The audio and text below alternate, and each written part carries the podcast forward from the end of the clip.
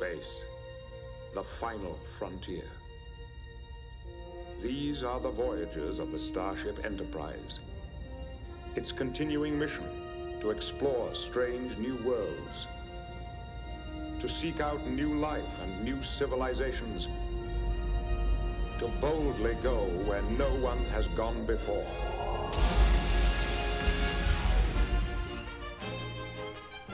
Hello, everybody.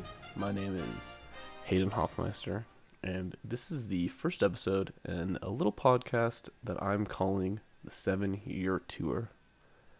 In this show, I'm going to take a look at Star Trek: The Next Generation, and look at each season, the production, the episodes in the season, the themes behind the season, and just the show in general.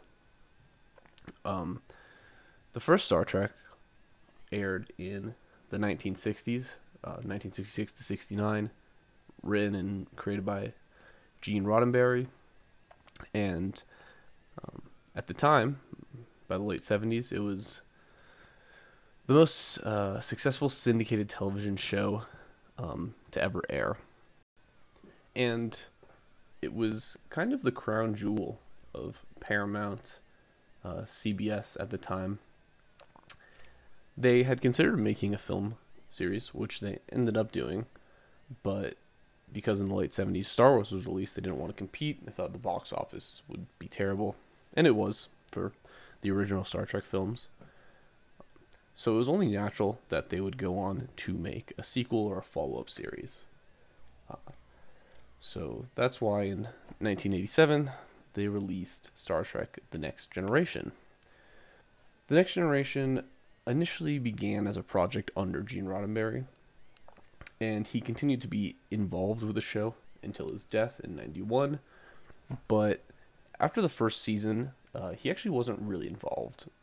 It was more just using his name for the value it brought. People were still fans of him, so they used his name on all the episodes. But he had stopped writing after season one because of all the difficulties he caused in the writer's room.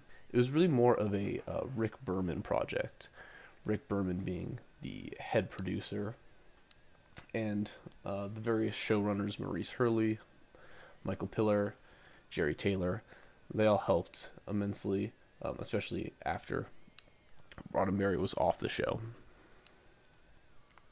So, obviously, as it had been 20 years since the original one had finished airing, Paramount didn't want to just make a direct sequel with the same characters and the same actors, especially because the film universe was being developed alongside The Next Generation. So they went with a different approach, and they actually set it about a decade in the future, where The Next Generation kind of ended with Kirk and Spock had created peace between the Federation and the Klingon, and so that's kind of where we pick up, even though it is 100 years later. So the Klingons are now part of the Federation, and the Federation has expanded quite a bit. We have a new set of villains introduced, as well as the return of the Romulans, which play a much bigger part in this show. Thematically, Star Trek: The Next Generation explores a lot of where the original series was going, but with the original series being written, made, and produced in the 1960s, there is a limitation. It's very progressive for its time, don't get me wrong, and the effects were also great for its time, but there is still this air of, especially if you go back and rewatch it now, kind of this air of not really the bleeding edge progressivism as you would expect from Star Trek, or as the Star Trek name has become paired with. That's mostly because it tackled social ideas versus The Next Generation, which tackles a lot of political and geopolitical ideas that are much more complex. And a lot of times, The Next Generation, you don't get episodes that are like these succinct, tight packages. In the original, you did have two-part episodes, but a lot of times, you have a story. There's not a lot of moral ambiguity, in The Next Generation, they really changed that, and they really started to throw questions at the audience. They never really answered those questions by the end of the runtime. And it's what makes The Next Generation stand out as such a superior series to the original.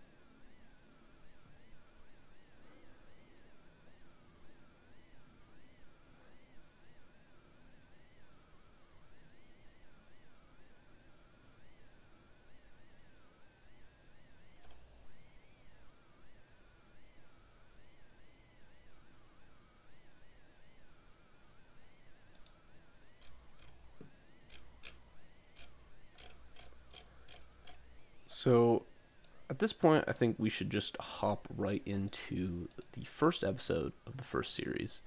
Of Season 1,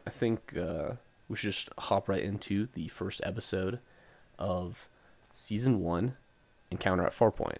Now, in this podcast, I'm not going to go over every single episode of Season 1. I am just going to talk about Season 1 and some of the standout episodes. I'm not going to talk about every one of them, but definitely have to talk about the first episode, Encounter at Farpoint. It was the pilot episode, it was the series premiere, and it came out in fall of 1987.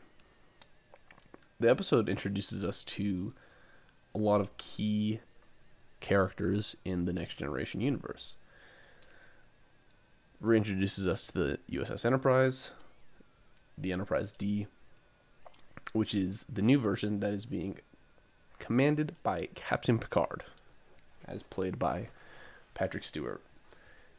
Hands down, one of the standout performances from the show. The Enterprise, they're en route to Farpoint Station.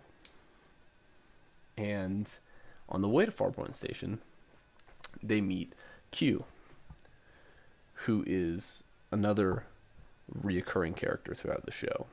And Q becomes really important, both in the narrative of Star Trek: The Next Generation, the overarching narrative, as well as thematically what Q represents, and later down the line what the Borg represent.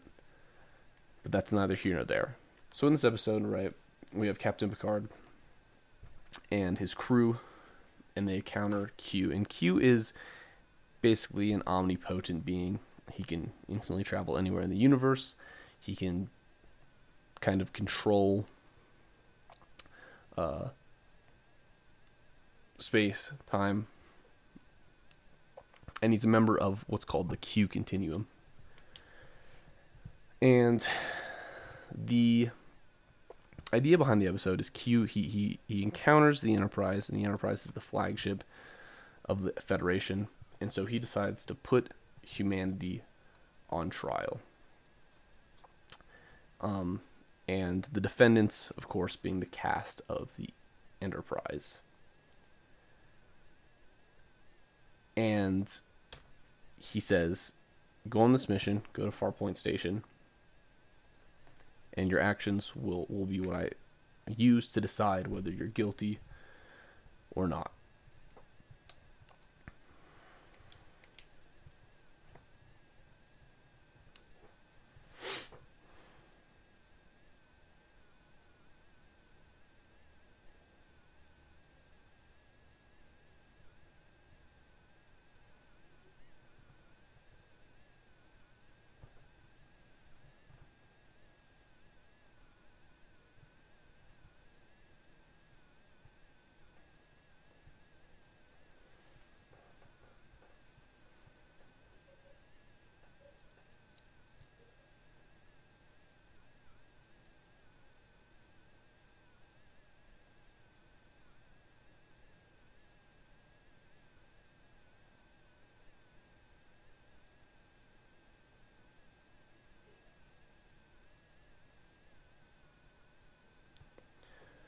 So once they get to Farpoint Station,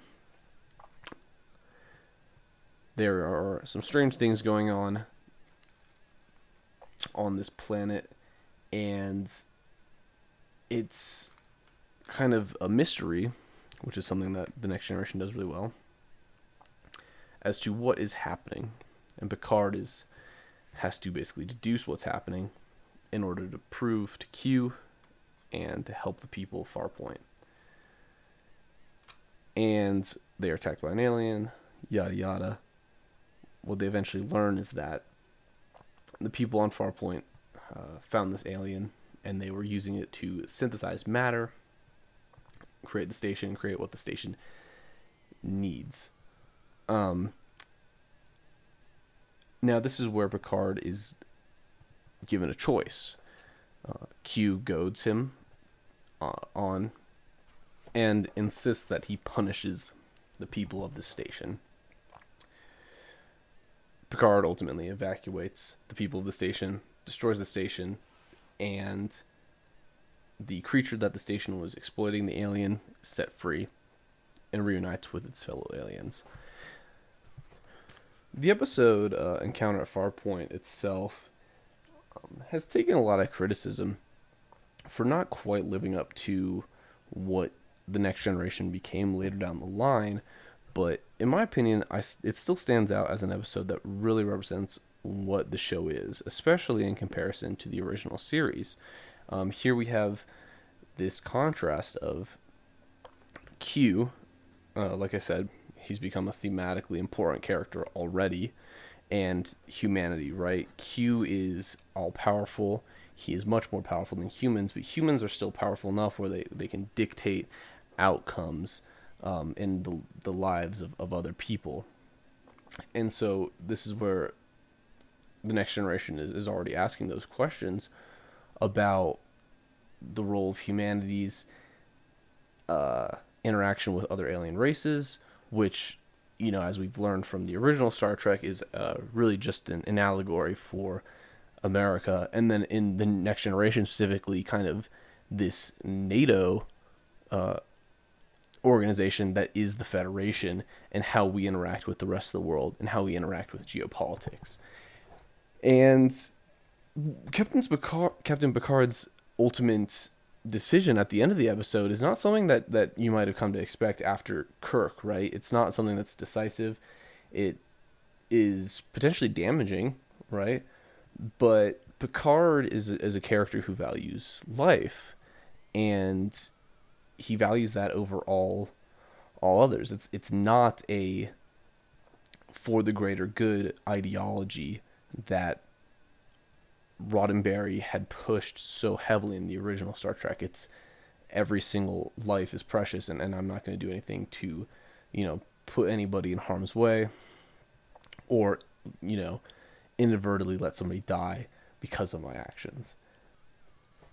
The episode also introduces another really key theme that becomes central to not just The Next Generation, but basically all of the Rick Berman Star Trek shows, you know, Next Generation, Voyager, Deep Space Nine, that was not present in the original series, especially as the way Gene Roddenberry imagined it.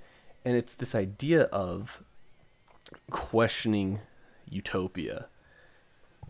Now, Roddenberry always imagined the original Star Trek series to be kind of a very, very utopian sci-fi show that kind of gives a very positive outlook for the future of humanity, right?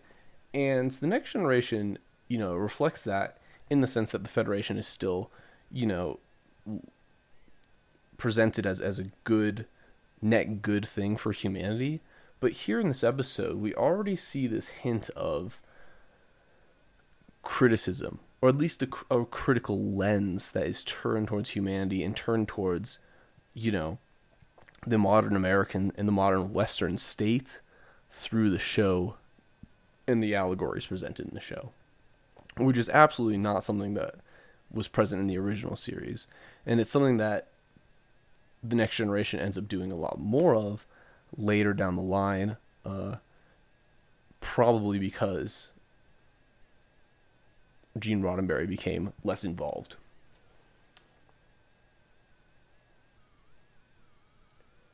I'm not going to spend time going through the whole cast that's introduced in the first episode of The Next Generation, because the cast ends up evolving throughout the show quite a bit, but I will mention that another character who plays a crucial role in this episode is Deanna Troy, played by Marina Sirtis.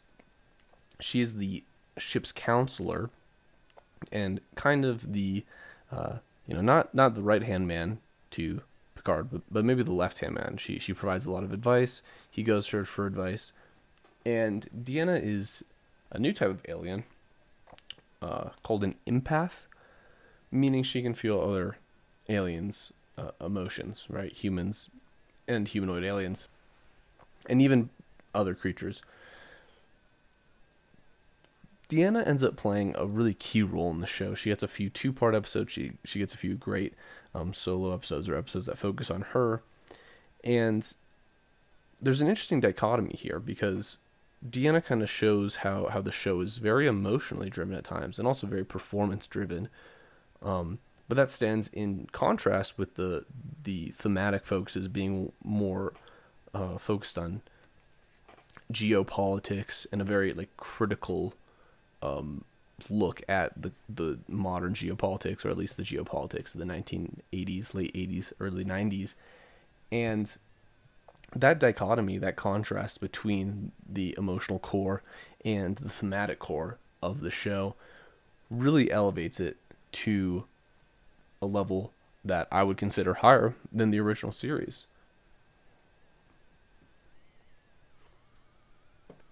Now, like I said, I'm not going to talk about every episode in the first season, but there are a few more that stand out as being really great episodes that I do want to touch on and talk about the cast in the episodes a little more. The first one of the other episodes I want to talk about is Coming of Age, which is the 19th episode in Season 1.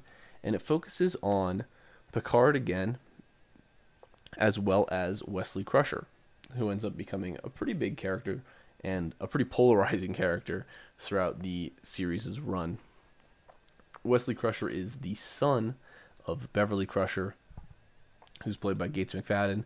She is the doctor aboard the ship, the head medical officer. And Wesley Crusher is played by Will Wheaton, and he is very young in the show. I'm not actually sure exactly how young he is, but he's probably in his teen years, late teens, by the end of the run. So the episode is one of the episodes that kind of has two stories that are going on simultaneously. We have an Admiral Quinn and his assistant who have come aboard for classified reasons. They've come aboard the Enterprise to perform an investigation of the crew. And then alongside that, we have the story of Wesley, who is taking the Starfleet Academy entrance exam. And both these stories have this parallel idea of the characters being tested, right? The cast being tested and how they react to these tests. And so it's through the kind of reactions that a lot is revealed about them. And so in that kind of way, this is an episode that is more focused internally. It's more focused on the performances, the characters, the crew of the show, rather than the kind of scenarios that we usually find the Enterprise in. The result of the test is that Quinn is just testing to make sure that Picard can be trustworthy because he thinks somebody's infiltrating Starfleet, which ends up becoming relevant to the overarching story of the first season later down the line. And Wesley ends up failing his entrance exam, even though he helps one of his friends pass the exam. And this is one of those episodes where, we have a character fail, right? We have Wesley, who's this, young kid, and he actually fails his exam. And they say, try again next year, maybe you can get in, which is not something that you would expect to see from Star Trek. It could be a little, even disheartening to think about a character, failing, but it's something that Star Trek The Next Generation really wears with pride. And in fact, the episode ends with Patrick Stewart, Picard, and he's comforting Wesley, and he tells him, I failed my exam on the first time, too.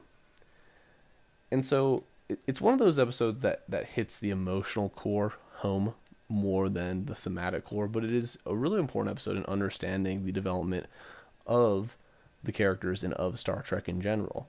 We see that the writers are not afraid to let these characters fail, to let them be imperfect, and really explore that side of them.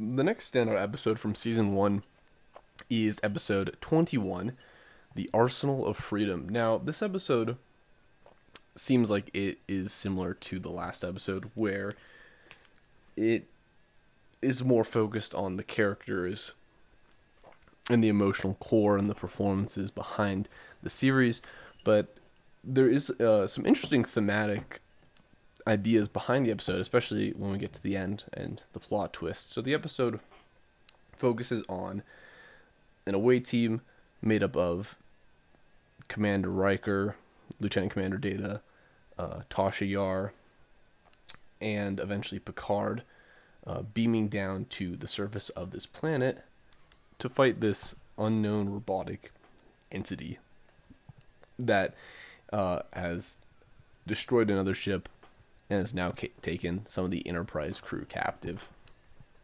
And meanwhile, we have Lieutenant Geordi LaForge, as played by LeVar Burton, brilliantly, left in command of the Enterprise. So the twist at the end of the episode is that this robotic entity was ostensibly sold to the native population of this planet by some, arms dealer, and then it eventually destroyed that population. Now, the reason I say that this is interesting is because it changes the episode perspective. In fact, the story editor for the episode, Maurice Hurley, actually said that the episode was kind of a commentary on the sale of advanced weapons to theocratic dictators in the Middle East by America.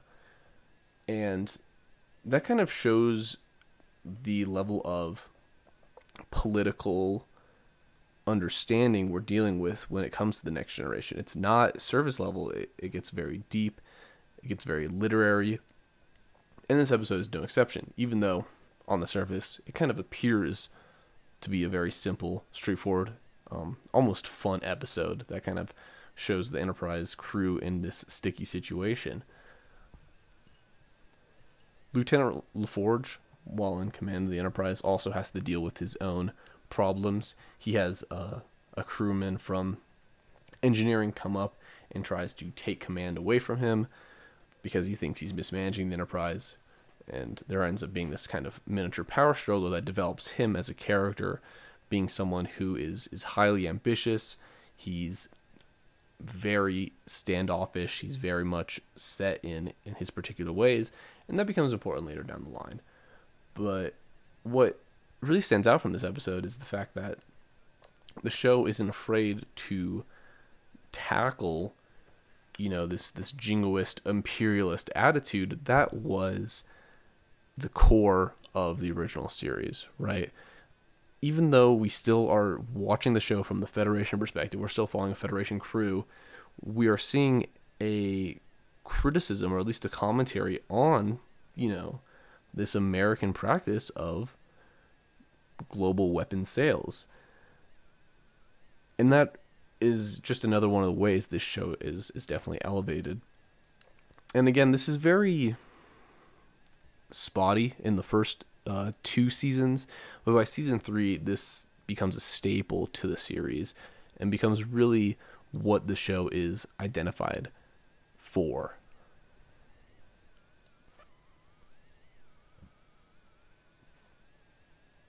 The last episode I want to talk about from season 1 is the episode Symbiosis, which is the 22nd episode of the season. It comes right after the Arsenal of Freedom.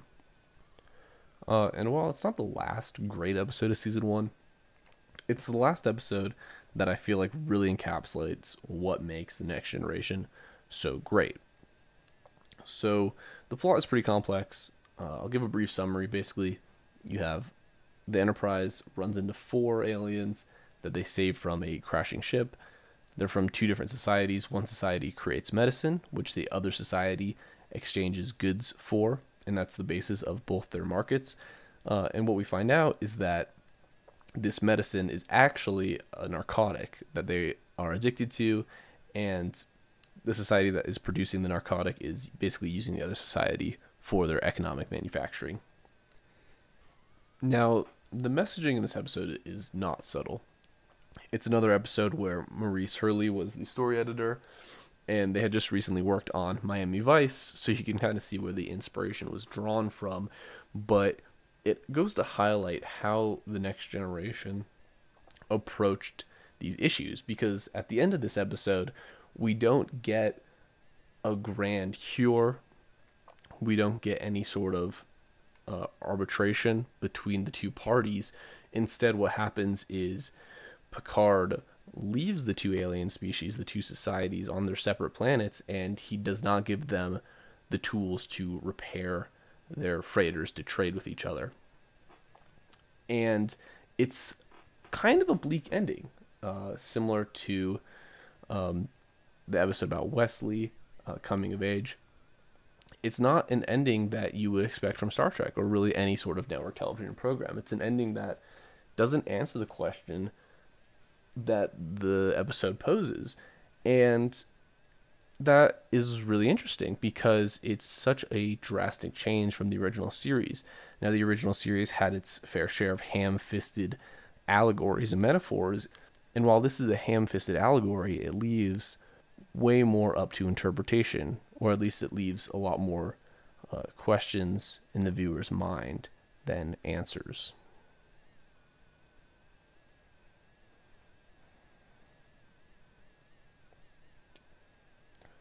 I hope you enjoyed this first episode of the 7-Year Tour. Everything was written and produced by myself, Hayden Hoffmeister. Hopefully, you can join me next time when I talk about Season 2 of The Next Generation.